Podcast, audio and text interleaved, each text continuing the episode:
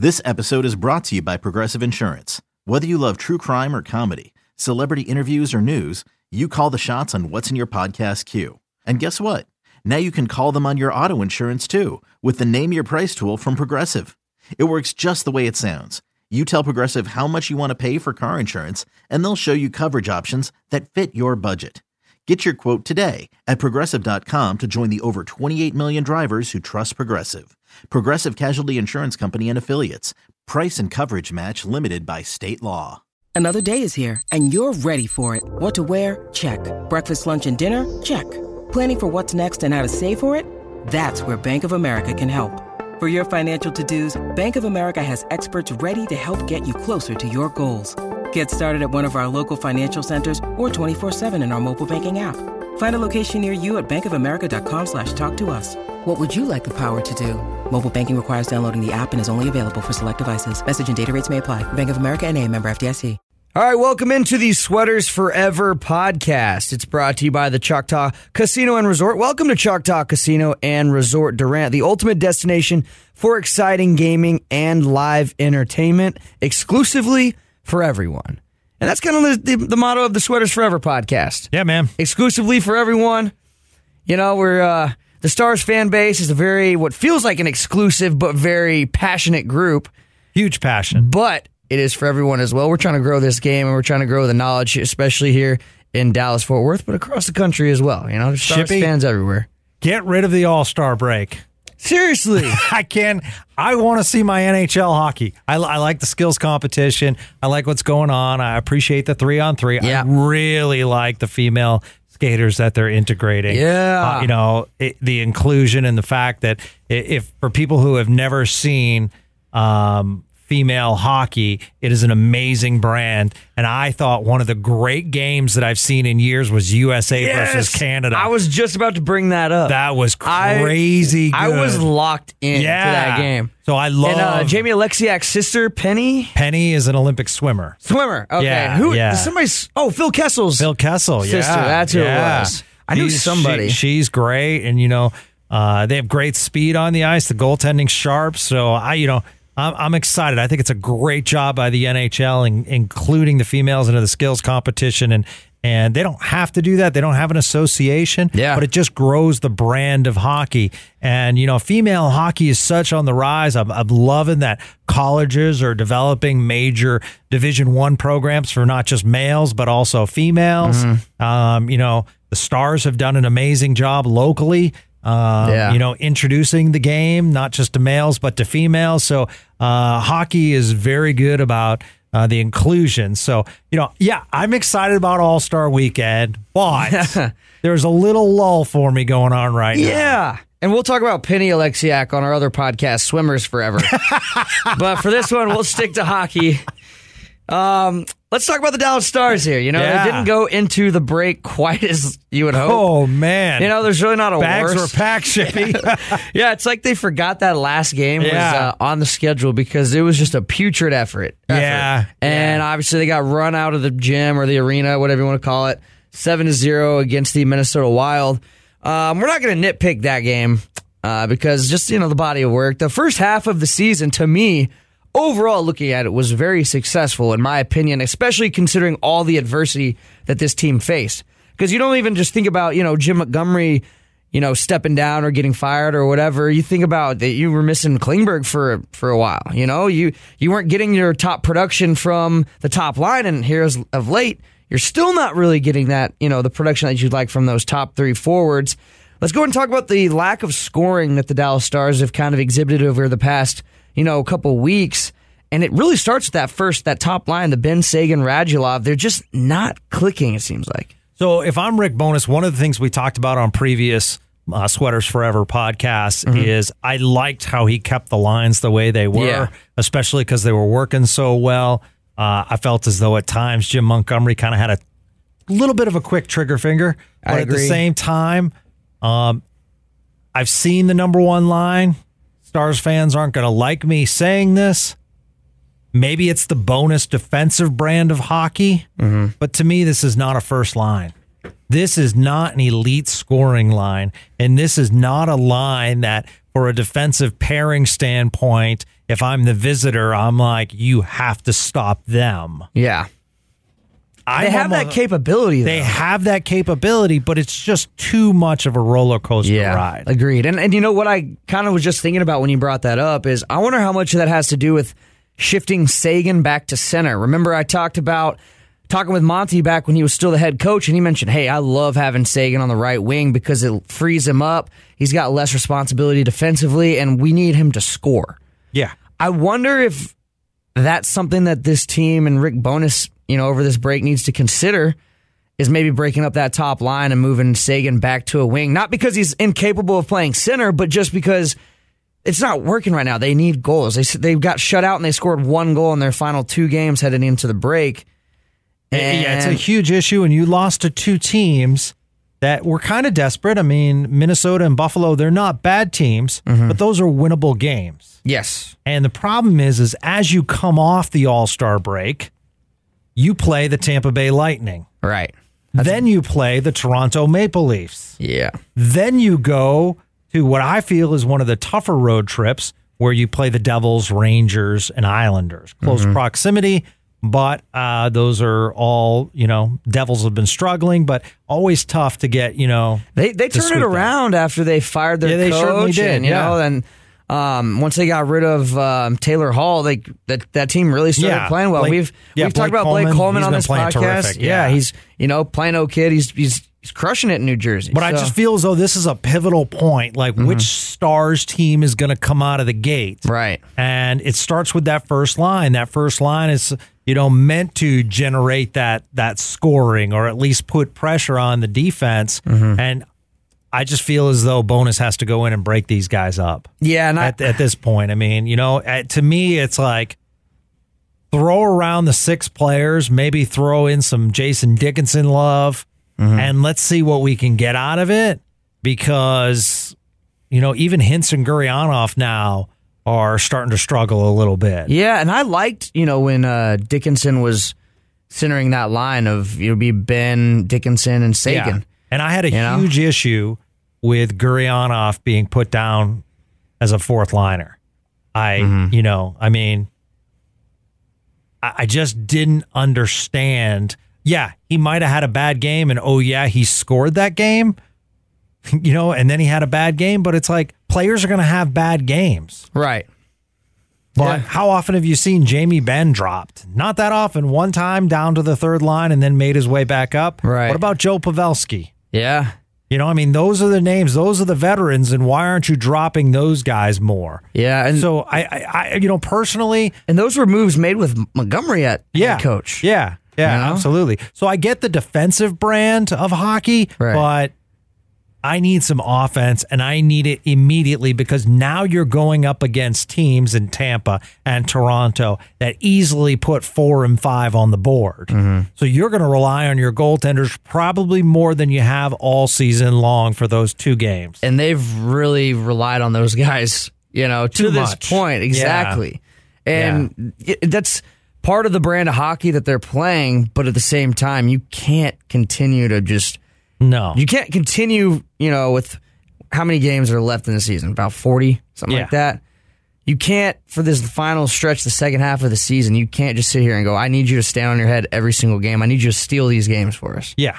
You know, and so, and what's the point if, if they have to do that if you're playing this defensive brand of hockey? Why are you playing that brand? If, you know, you're still, if they're still getting quality chances and they're still, you know, establishing a ton of time in your zone and they're putting a lot of pressure on you. I don't know if Bishop and Khudobin have had many games where um, there have been easy games. Right. I, yeah. I feel like they're under more pressure than the opposition a lot of times, and they have to come up big.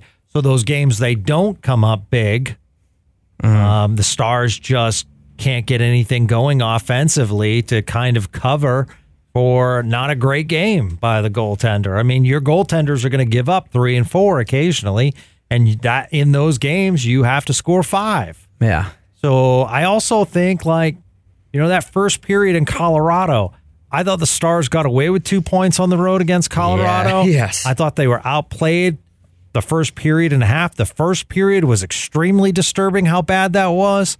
Um, they ended up winning, and I appreciate the comeback kids, but when you fall behind, you're not going to be able to come back every single game. Especially come playoff time when the ice kind of shrinks and everything. You know, I think it's more difficult during the playoffs. Yeah, and I think the other thing, let's go back to that first line. Mm-hmm. Let's just talk about the team in general.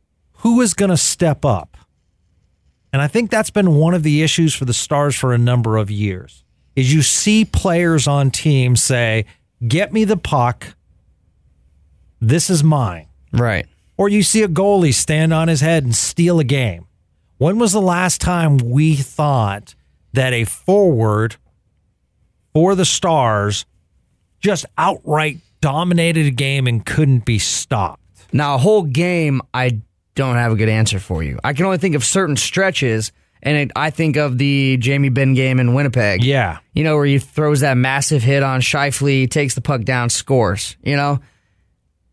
Other than that, I don't really, th- I can't really think of The Radulov Minnesota Yes. game, which turned around Yes, the season, where was impressive. But I mean, we're having to kind of deep think this. And, you know, I, And was that Dickinson with a with a similar goal a couple weeks ago as well, where he's kind of falling towards the ice? I can't remember yeah, who they were playing, yeah, yeah. Dickinson did score. he had a like very that. similar goal to that Radulov Yeah. goal. I, I think it's the fact that we have to think about it a little bit. Yeah. I mean, I just want some consistency. I want some consistency, whoever's on the first or second line. And, you know, I mean, you even break down to the third and fourth lines. I mean, you got to get goals that way too. You Yeah. know, you got to scratch, you got to claw, and those are the guys that should be putting pressure on the defense. And Mm-hmm. you know, it's it's just it's not happening right now. And therefore, when the trade deadline, which is nearing just a few weeks away, It's one month from today. I abs there has been some talk, you know, when people talk NHL and stars about picking up a defenseman. I don't understand why you'd want to pick up a defenseman with Stephen Johns back in the lineup. Yeah. Um, you have healthy defensemen and you have a real solid defensive core. In fact, your healthy scratch has been playing most of the season, whoever it may be that night. yeah. What I'm saying is, is go get me a forward.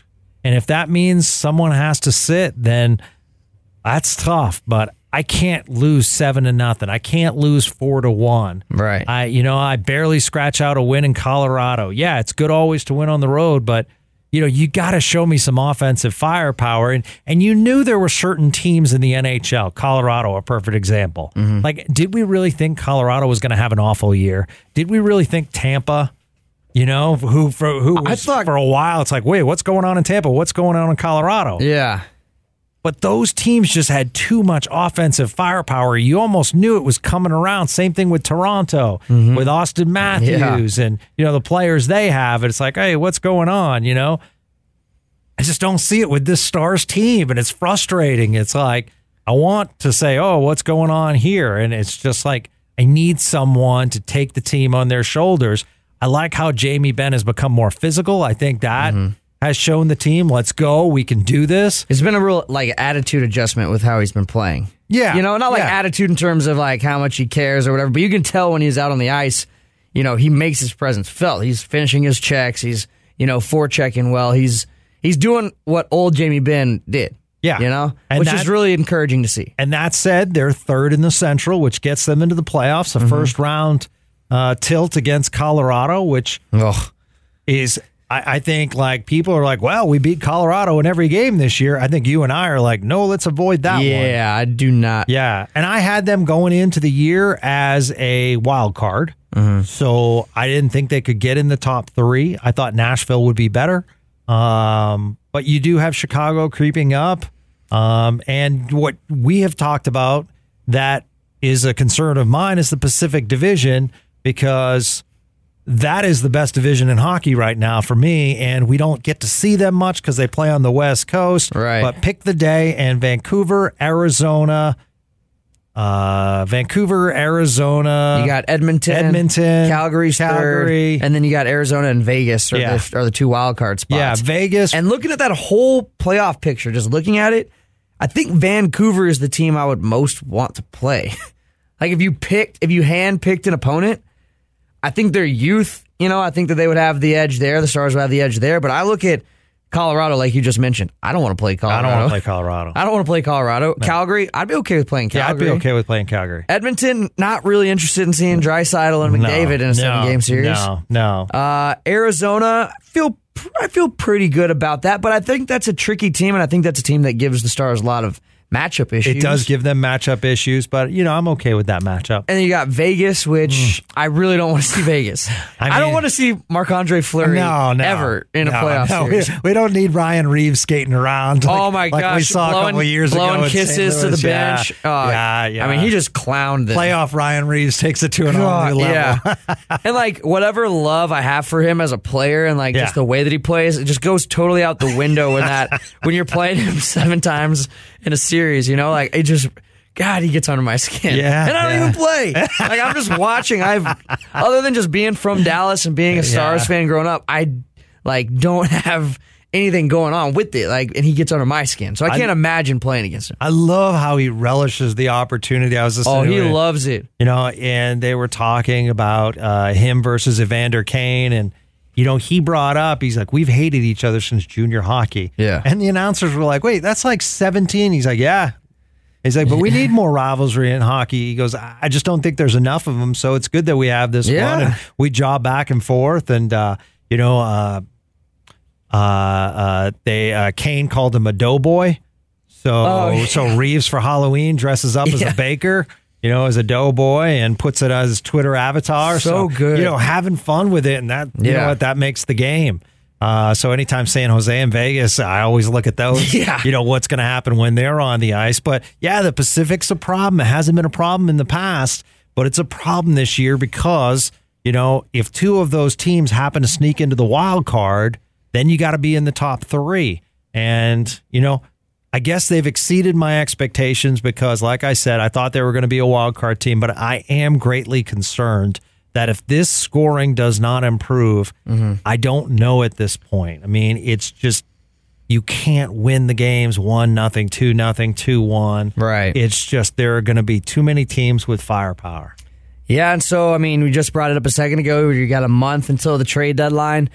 Stephen Johns returned, and you know it was good to see him playing Yeah. Stephen Johns' brand of hockey because that was something we talked about. Well, how is he going to return? Is he still going to be as physical? Like, is he going to be the same player? Because that's, I mean, I'm just trying to think of you know Stephen Johns just how weird that must have been to finally be back out on the ice after all that time off, like in an NHL game, you know, not an AHL kind of tune up, like in an NHL game. And I was really impressed with the way that he returned. And, you know, health permitting, I was very encouraged by what I saw from him on the ice. It's it's exhilarating. It's it's very inspirational. Yes. Um, my question is, is why didn't that fire up his teammates a little bit more?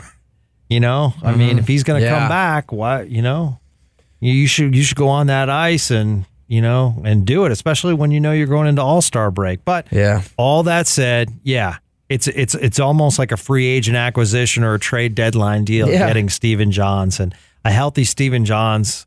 Wow, that's going to provide both uh, offense and uh, uh, you know a lot of defensive presence, like you said. Mm-hmm. Uses his body extremely well. Um, and now you got some heavies on your back line in Oleksiak and Johns. Right. And, uh, you know, I mean, I know Lindell flopped last year in the playoffs, but Mm-hmm. Esa can do a good job with body control. And he's very, very good, I've noticed, in the corners. And I'm interested to see if, you know, how just having that experience under his belt will help him going into the, you know, hopefully the postseason this year. Because I think that that's a big, that veteran experience and in, in being there and playing playoff hockey. Um, you know, Craig Ludwig has mentioned that to me a million times how it's two different games. Your regular season hockey and your playoff hockey are two different games. And that veteran presence and that veteran leadership is really, really important once the postseason rolls around. Yeah. Now, uh, a few people disagree. I don't know if you do. Uh-huh. I think Klingberg is critical. Yes. A lot of people have told me when I when I said to me, John Klingberg's pivotal to the offense. A lot of people mentioned Miro, and from when I watch the power play, I like seeing Klingberg more than I like seeing Miro at this point. Mm-hmm. Unless Miro is going to give me a good shot from the point, Yeah. um, I just think Klingberg is very good at controlling the puck, um, and I just feel as though, you know, it, you know, it's tough to say because they're both good. But I think a John Klingberg with another 15 games under his belt, you know, playing at a high level. We forget that he just came back from injury Yeah. and just, you know, really hasn't been fully healthy through the season. So um, I think a healthy John Klingberg would certainly help. Yeah, 100%. And I think just going to that point on Klingberg and Miro, I think that that's that, you know, Klingberg having the veteran, you know, being in the league more longer than Miro is, has been, you know, like I think he's just a smarter player, like at this point. You Yeah. know, I think that Miro will grow into that player. But wait, Miro's like 20 years old? Yeah.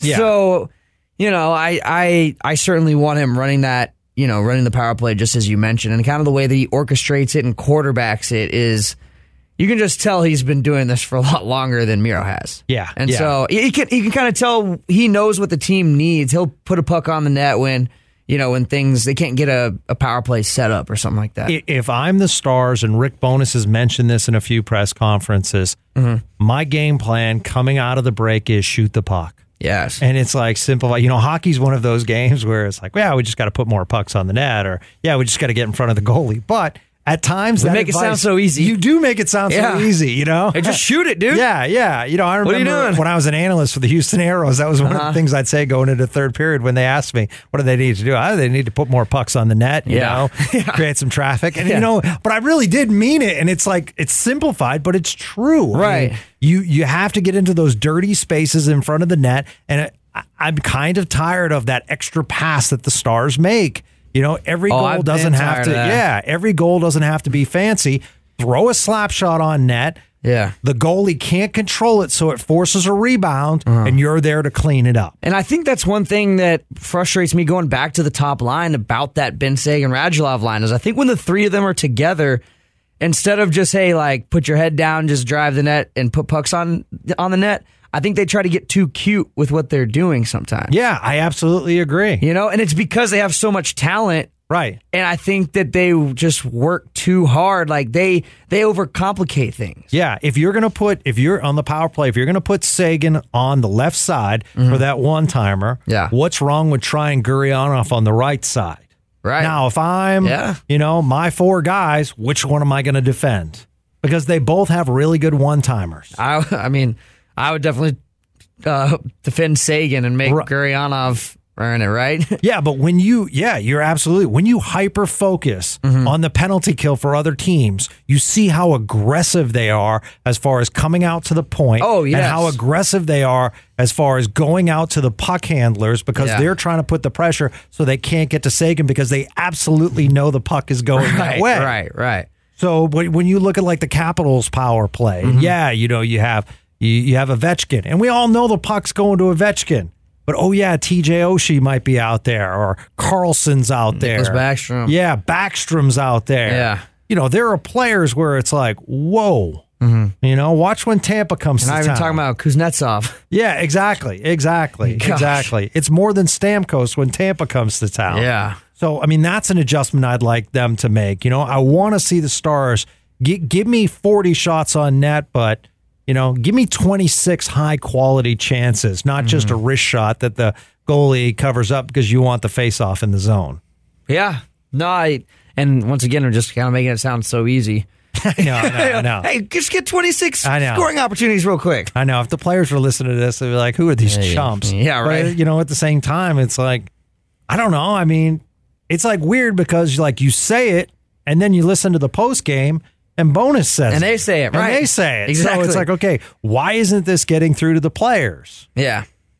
No, I uh, I 100% agree. Um, you know that that's kind of how things should how how things should shake out for the for the Dallas Stars. Like, and I think that's something that we've covered since the beginning of the podcast is the team's knack just to just to overcomplicate things. You Yeah. And sometimes, like you like to say all the time, you get back to the basics.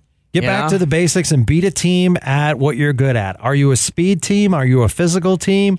Like, what's your theme? Yeah, what is their identity? I, I don't know. I think their identity, their right now is defensive hockey and really good goaltending, and streaky scoring. streaky scoring. Yeah. So that would be my theme for the Dallas Stars. That's not a very simplified uh, identity that we just came up with. no, no, but it- that's what their identity That's what they is. are, yeah. Defensive hockey Yeah.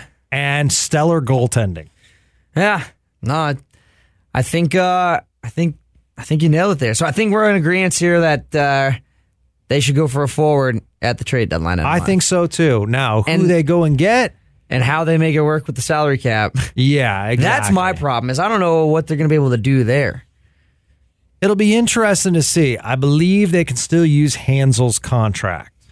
Um, I So if a team just wants to eat a bunch of salary, well, no, I want to get confirmation, but I believe they have not used his long-term injury salary yet. okay, So if we get confirmation on that, that will open up a few million dollars. okay, So uh, when I was looking at cap friendly, that's what I saw. Um, but you're right; they are up against the cap. so bad. So, you know, who can you get and who can make that great of an impact and what are you willing to give up? All right, now let's uh, real quick before we hit the uh, hockey hawk top five. Do you have anything else for the stars that you want to hit before we move on? I mean, I got mixed emotions about the second half. I want them to do well. But I, I will tell you, I was in the hallways and, you know, I know I'm a radical hockey guy, but I was saying go get Gerard Gallant. Yeah. I thought- oh, yeah. I we thought the firing that. was awful. Yeah. What was that? I mean, when we had the the week before he was fired, I had Vegas in my top five, and they were on top of the Pacific Division, and he got fired. And they said it was all 100% performance based. So here's a guy that was a pillar in the community for the short time that Vegas has had a team. Um, you know, great guy. Team liked him a lot. Um, I mean, is there that much pressure on in Vegas already they're to perform at that card. level? They were the second. Yeah, exactly. Like- it's like It doesn't make sense. no, it doesn't. And he took Florida. Uh, remember the whole incident Yes. where everyone said he was on the side of the road? You know, they just Yeah. left him on the side of the road. um, but he took Florida and was a playoff contender with Florida before he got let go there, and then on to Vegas and took him to the Stanley Cup. So yes, And did you see uh, what you know? We talked about. Well, would they do it mid-season? Did you see Jim Nill? What he said coming out? He's like, "Well, hey, we've been interested in this guy for a while. Obviously, we planned on having our interim head coach. yeah. I mean, if they if they continue to struggle out of the out of the All Star break, I mean, is you think there'd be a likelihood that maybe they hire him mid-season? Say, all right, appreciate your Bowness. You stepped in nicely. You filled in admirably. We're going to move you back to you know in charge of the penalty kill and the, the defense, and we're going to bring Gallant in. I think if they lose to Tampa, lose to Toronto, go to New York, and maybe lose two out of three or all three, then I could definitely see it. Uh, there is a relationship for those of you that don't know.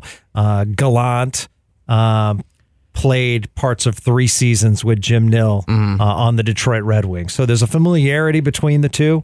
Um, and I feel like the stars and him have been linked forever. yeah, yeah, you know, because of that. yeah, I was a big proponent of him last time. Um, so we'll see. It's good to see a guy like that out there. Um, but to me, it's like, you know, if I'm Rick Bowness, I got to figure out a way to fire up this team. And then the question becomes is it the coaches or is it the players? Because if they don't make the playoffs this year, I'm beginning to wonder if it's the coaches. I'll just say that. Um, I'm I beginning to wonder if you have the guys that I think everyone wants to make the playoffs, but Right. But I think you would have to point the finger at the players at this point. to. Considering the revolving door of head coaches that have been through this organization, the core has been the one thing that's remained the same. yeah, yeah, yeah, exactly. So, uh, second half's going to be interesting. But Yeah. like I said, third place in the Central, I'll take it right now. Oh, 100%. 100%. Now, real quick before we uh, hit the Hockey Hawks top five NHL Yeah. power rankings, we do want to hit this tweet from one at Jared Sandler. Never heard of him. Yeah, me neither. Uh, what's this guy's deal? he says missing hockey, so I'm just curious. Out of the break, what are your ideal top two line combinations? Also, are there any guys on the cheap who could be valuable playoff additions? I assume they don't have assets slash money to do anything like last year.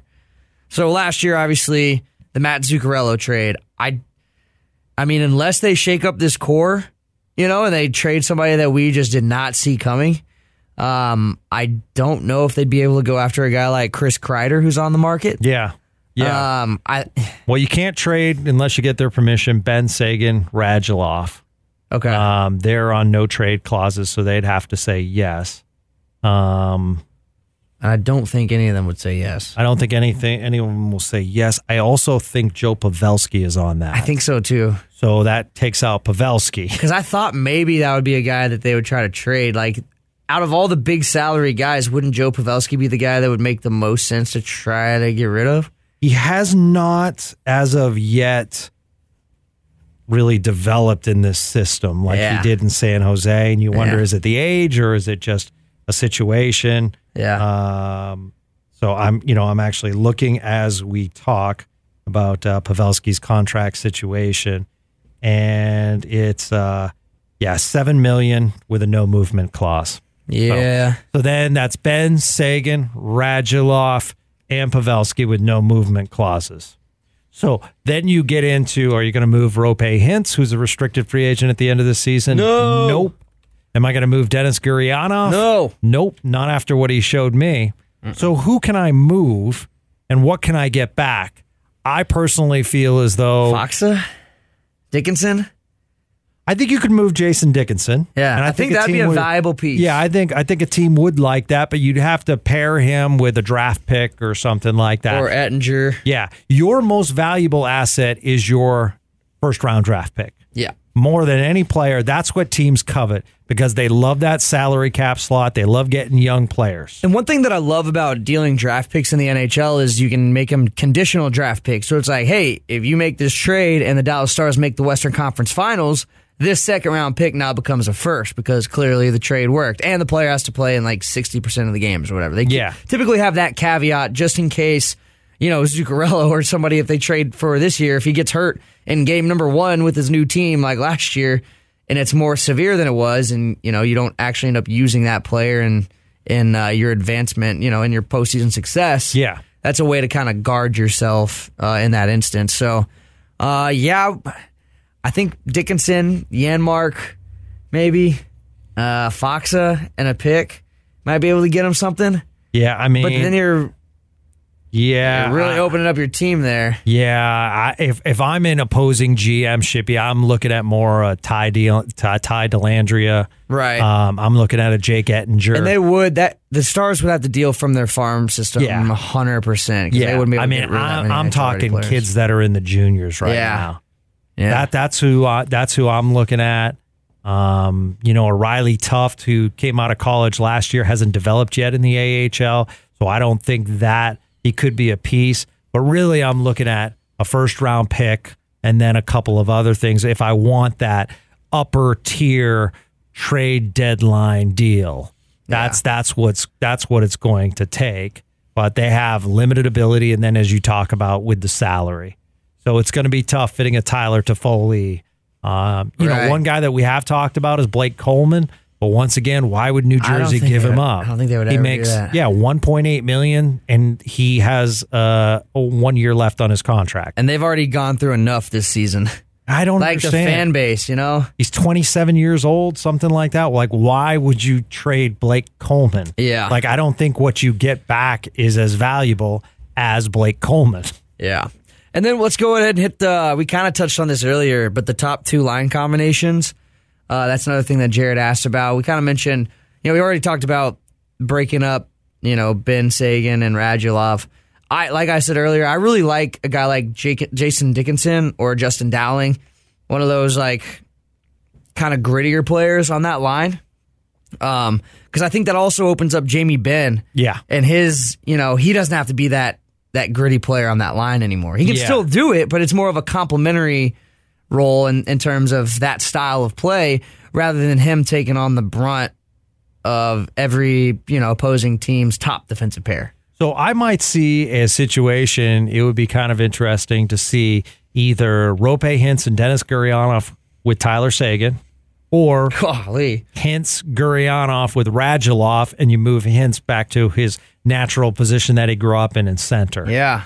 So those to me are interesting combinations. I like that idea of Hintz, Gurianov and Seguin. yeah. Now the common component is Hintz and Gurianov. Right. I really don't. They gotta lo- keep them together. They got to keep them together. Yeah. And the other night, like separating them, like I just don't understand it. Appreciate you, Joel Kiviranta. but five games, no goals, no points, and he gets put on the second line Yeah. because he's working hard. Yeah. I'm sorry, that's a bad. I mean, I was at the game and I was like, he's not going to do anything tonight, Right. And he didn't do anything. And who was trying to score? Guriana from your fourth line. Yeah. So, I mean, to me, it's like I understand Dennis is going to have his bad games. He's going to be a liability on defense every once in a while. That's what happens with young players. We see it with Luka Doncic. yeah. Like, are we asking Luka to be like a defensive stalwart? No. No. And that's why I think maybe the bonus system might get old after a while. Right now, they're buying into it. You know, Seguin had a quote the other day I'll trade points for wins. Right. How long does that last if the wins don't come? And like, as much as he can say that, you know, it's it, it weighs on them. It's a burden to Tyler Seguin when he goes ten games with no points, or you know, he goes he gets on a whatever five game goalless streak. You know, there's a dude who's used to filling it up. Yeah. You know, he's used to scoring a lot of goals. Yeah. And especially when you come from a system like Lindy Ruff's before this, I mean, this these are polar opposite systems. You know, and I'm not saying that the Lindy Ruff one is the one is the way to go, but I think some sort of balance in the middle, you know, and and he even he he mentioned earlier, he's like, hey, you got to ask the coaching staff about the style. I'm just a player in the style. I'm doing what I'm told. I'm Right. taking care of my responsibilities, and he's right. Yeah. He's right, and that's why I guess going back to the whole, hey, do you put the the finger on the players or the coaches? You know that lends credence towards, hey, it's the coach's fault, but they've played in these different systems, and the Right. one common denominator is that they have not been able to get past that second round in the playoffs. You absolutely, with the players' permission, if they wanted to, could move Seguin or Benn. And Mm-hmm. if it doesn't work out this year, as much as I like them both, I think you have to look at that. And I thought this past offseason, I did I was curious if there would be more, you know, Tyler Seguin trade rumors. You know, but I that no trade clause makes it tough, especially Makes if it's it a full very tough. If it's a full, not like where they have like a list of teams that you have to approve or whatever. And is Tyler Seguin right now? He's an all star. Mm-hmm. I think he's a very, very good player, but is he is he elite? And I think that's the question you have to ask when you look at him, Benn, Radulov. Like you know, and I'm, when I talk elite, and Connor McDavid gets paid a lot of money. Right. But I mean, I'm looking at Connor McDavid. I'm looking at Auston Matthews. Uh, I'm looking, you know, at Steven Stamkos, David Pastrnak. David Pastrnak, that whole Bruins line. the whole Bruins, Bergeron, Marchand. Yeah. you know, and I, it's like, well, That's crazy. Gavin, They have a- they have an elite yeah, line. I'm looking at Sebastian Aho of the of Yeah. the Carolina Hurricanes. Um, you know, and I'm looking at uh, Brock Boeser for Mm-hmm. uh, for Vancouver. Uh, you know, I'm looking at these players, and it's interesting because I'm like, all right, who would I rather have, Brock Boeser or Seguin or Benn? And the fact that I have to think about it is like, ooh, Yeah, and they, they're it's a little bit different just because they're at different points of their careers Yeah. too. You know. Uh, what how old is Seguin? 26, 27, 28, something like that? I think he's, He's like late 28, 20s. 29. Yeah. So you gotta let's see here. He is twenty seven. oh wow, okay. He, oh, I feel like he's he- been in the league. He turns twenty eight uh, in one week. So Yeah. happy birthday one week in advance, Tyler Seguin. Um, But I do feel as though for some reason, like if Seguin gets put on the right line or starts really like And that- turning, it's just gonna be, you know, here come the points. And that's what would frustrate me is if they did trade him, if they did move him, and then all of a sudden he's on some other team and he's just back to being the Tyler Seguin that we're used to and that Lindy Ruff. We saw that with Jeff Skinner. Yes. Uh, you know, he That's missed the point. game recently here, but I mean, gets traded to Buffalo, and it's like, look out. Yeah. You know, oh, Jeff Skinner, yep, he's back. yeah. You know, and it's just players have down years, and sometimes the system doesn't work to their favor. Yeah. Um, yeah. So, I mean, I want Tyler Seguin to be that Tyler Seguin that we love in the second. It's a huge part of that second half is Seguin and Benn and, and what they do. So, yeah, I mean, to answer Jared's question, yeah, those are the lines that I would like to see. And then, uh, you know, if you need to put Jamie Benn on the third line, so be it. Um, I still think he can play on the first or second line, but his role has definitely changed. Yes. Yes, it has. Um, And he's good at that new role, by the way. yeah, there's nothing wrong with it. No. You like just look at the NBA for example. The, the the people who could jump out the gym when they can no longer jump out the gym, they develop a great three point shot. Vince Carter, You know, Yeah. he wouldn't be in this league. I mean, he actually shot the three ball way better than this isn't a basketball podcast, but earlier in his career, he shot the three ball way better than everybody remembers. But he settled into more of a jump shooter. Yeah. Once he lost that kind of explosiveness, that athleticism that naturally leaves you the older that you get. So there's nothing wrong with you know, like you said, taking a different role or playing a different style or not being the same player that you once were. That's just not realistic for that to happen to be able to sustain that over a 20 year career or whatever. Yeah. So, you know, it, it, I I would be interested to see if if it was asked of him to move. I guess he didn't really have a choice, but I would be interested if they would even, you know, because he's a captain. Hey, man, we're going to move you down to the third line. Is that cool with you? Phil Kessel, you know, we talked about him, brought him up earlier briefly. When he was with the Penguins, he took a, you know, he put his ego aside. He went to the third line, and they won Stanley Cups. Yeah. You know, Yep. so That's what it's what it's all about: deep playoff runs and hoisting the cup. yeah, Um, I mean, but you know, if you if you did put Seguin, let's just say you put Seguin, Hintz, and uh, Seguin, Hintz, and Gurianov together, then you could put Radulov, Benn, and Dickinson together and see what that would do. yeah, Um, you know, I don't I don't think Faksa has proven that he's a first or second line center. No, Um, I think he's a defensive third line center that can score you some goals once in a while. But I mean, when you know Fox's contract's up at the end of the year, I'm not. I like Radek Fox. It's kind of disappointing the way that his career's gone after a- uh, three or four years ago. a high first round draft pick should be. Yeah, I mean, that should have panned out.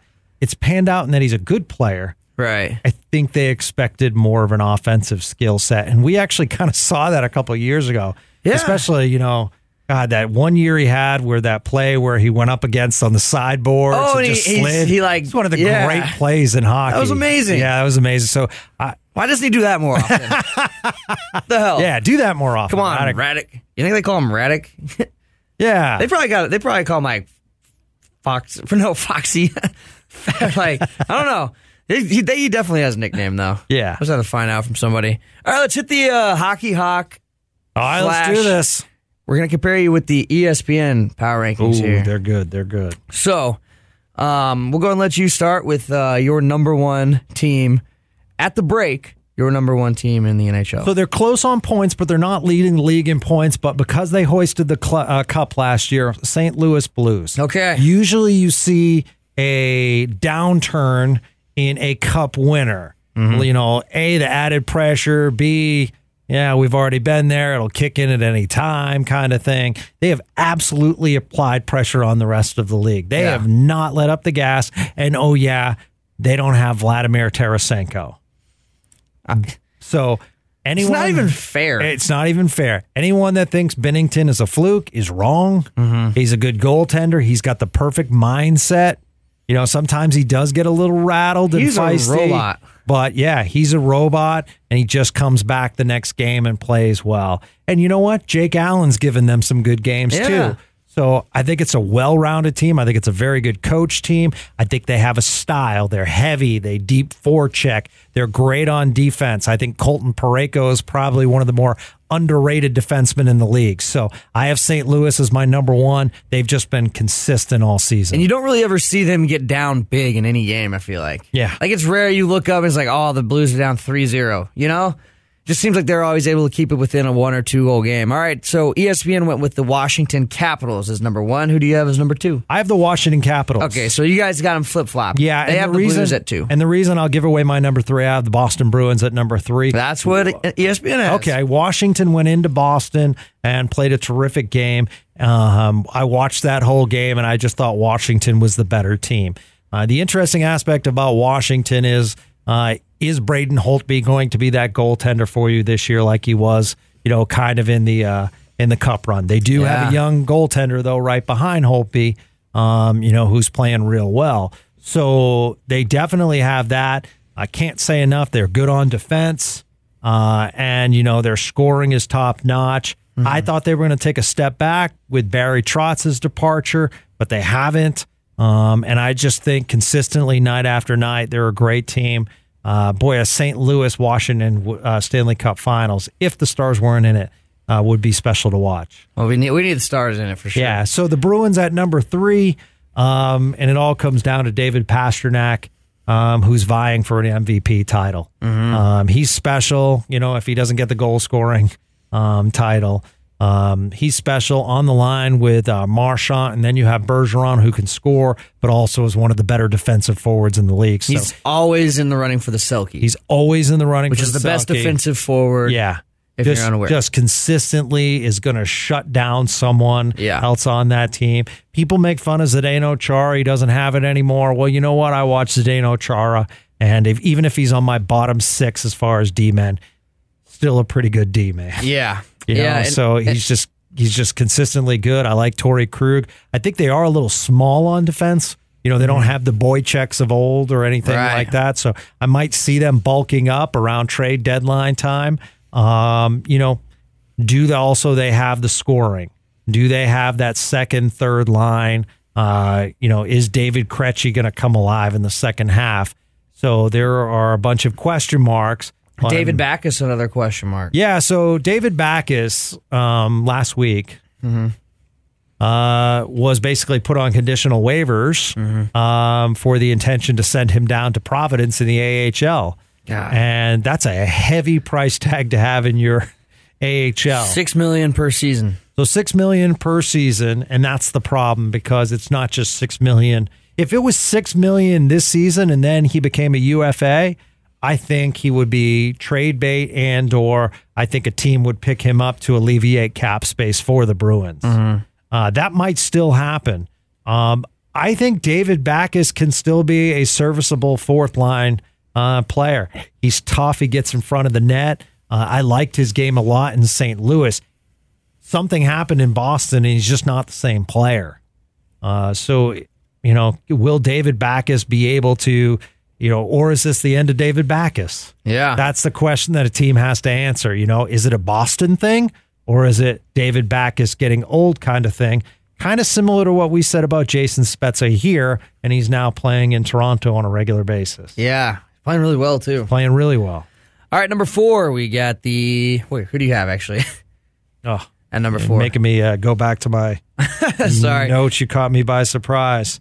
Uh, at number four, I have the Tampa Bay Lightning just because I feel as though they're the hottest or one of the hottest teams in the NHL. They don't have as many points as some of the other teams, but you know, I think the way they're playing right now, they're back to where they were last year. They're just catching up. And that's the thing that if you think about the Lightning, they if they know better than anybody, it's all about peaking at the right time. Yeah, yeah. You know, so the fact that they kind of just, you know, waded through the struggles and now they're starting to come to life. Um, I think that they, that's a lesson that they kind of were able to teach themselves uh, just from past playoff experiences. Yeah, they're a plus 38 goal differential. Ugh, um, and it's just, it's one of those things. Like I said, you can look at their record, you know, you could look at their points and say, you know, Uh, what you- stars are only plus five. yeah, what are you doing, Hawk? They're second in the Atlantic.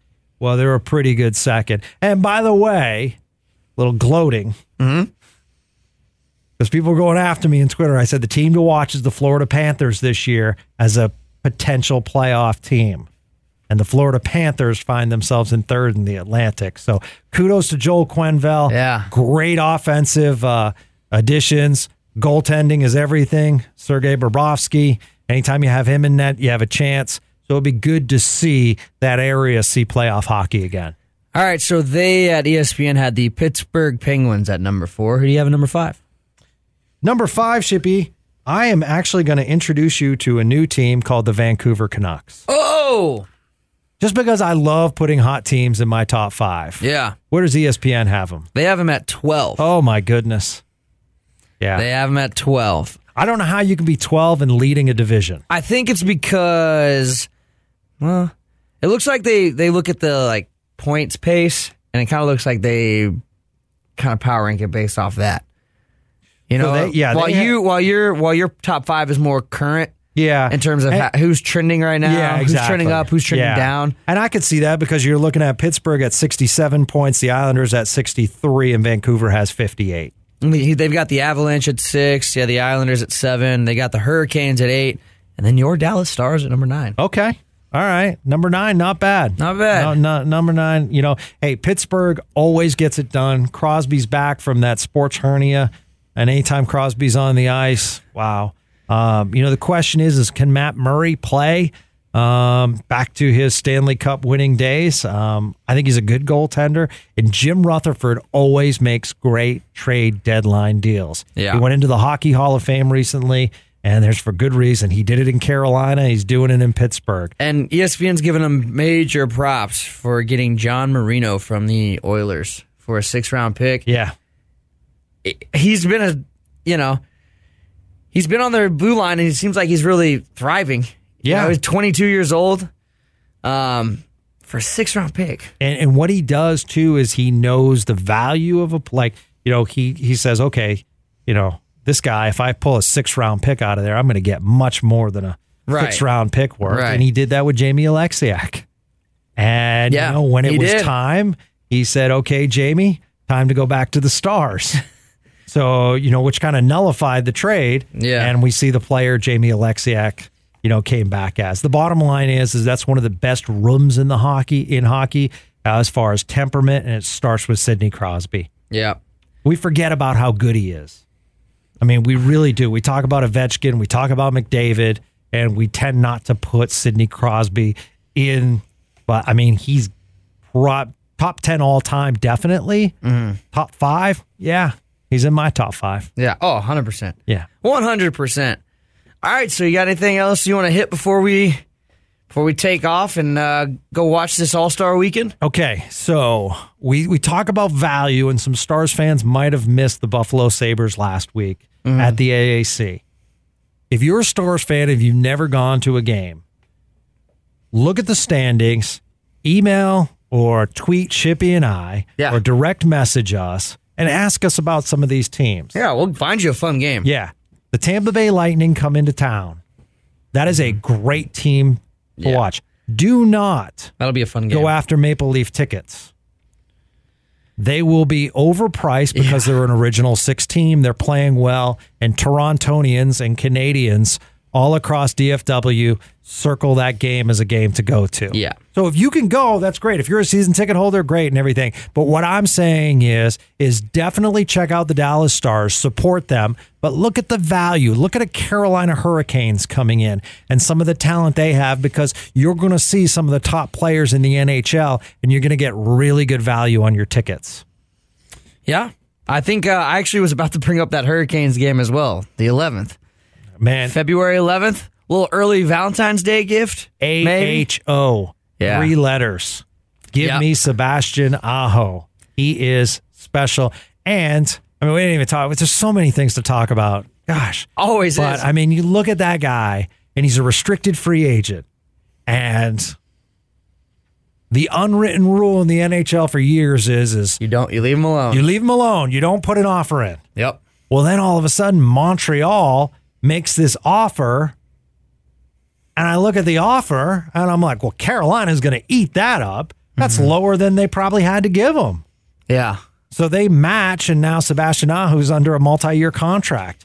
It was a great deal for the Carolina Hurricanes. I don't blame Montreal for doing it. No, not at all. But at the same time, it's like, I'm surprised Aho accepted that deal. Yeah. All right. Well, that'll do it for uh, the Sweaters Forever podcast. Once again, it's brought to you by Choctaw Casino and Resort. Welcome to Choctaw Casino and Resort Durant, the ultimate destination for exciting gaming and live entertainment, exclusively for everyone. Thanks to them for sponsoring this podcast. Yeah, if you're We heading really up to appreciate it. Choctaw, what uh, Shippy and I want you to do is take a picture up there, Yeah. and send it our way, and say you know you're supporting Choctaw because of the Sweaters Forever podcast. It goes a long way in growing the great sport, and you know how this all came about is Choctaw said, "Hey, we want to support hockey in DFW," Yeah. and we said as a radio station, "All right, cool." Well, we want to put together a cool podcast, and they said, "In." Yep. So that's the true story of how Choctaw and Sweaters Forever came together. So if you can help us out, if you happen to be heading up that way, you know, take a picture or tweet at us heading to Choctaw because of you guys. Yeah. won some money at Choctaw. We love retweeting that stuff. So special thanks to Choctaw. Uh, it's awesome that you came on board and supporting hockey here in DFW. And thank you to all the uh, loyal Tolos and listeners out there who subscribe and you know rate this podcast five stars and tell their tell your friends about it. Yeah. You know, we'll uh, we try to teach you guys whatever we can every single time we do one of these. My, we we had we had a Tolo that said, "I love your podcast. I listen every week. I was going to refer it to my uh, friend, but he's a big Nashville fan, and you made fun of him." Yeah, he, he tweeted me Yeah. actually. I just retweeted. He was like, "Well, I was gonna listen to this podcast, but then Shippy had to throw some shade at Nashville. hey, it's a rival, okay? Yeah. it's a rival. But Get him, Shippy. hey, Shippy. Hey, you know what? Shippy doesn't mind dropping the mitts. No, I'll Let's drop be honest. I'll drop 'em. Shippy will drop the mitts because of his passion for hockey and this Sure local will. team. Sure I'll drop the mitts too. We're Yeah. basically third or fourth liners. Yeah. You know, we're not going to be your top scorers. No, no, no. But you know what? We'll get the team going. We'll get some stick taps if we drop yeah, the mitts. Yeah, hundred percent. So yeah, if you uh, got a problem with our national hate, you can come up here to the station and we can drop the mitts. Ah, that might be a little. Oh, sorry. Okay, you can come up to the station and we won't drop the mitts. Yeah, but you can hang but you can us. hang out. And, Yeah, and yeah, watch yeah, that's good. That's cool. That's cool. All right, hey, thanks you guys for uh, for listening and rating it. Download the podcast, tell your friends about it. Uh, for Gavin Spittle, the Hockey Hawk at GJ Spittle on Twitter. I'm Shippy at Shippy Fun Sports on Twitter. Thank you guys so much for checking this episode out. Until next time, we love you.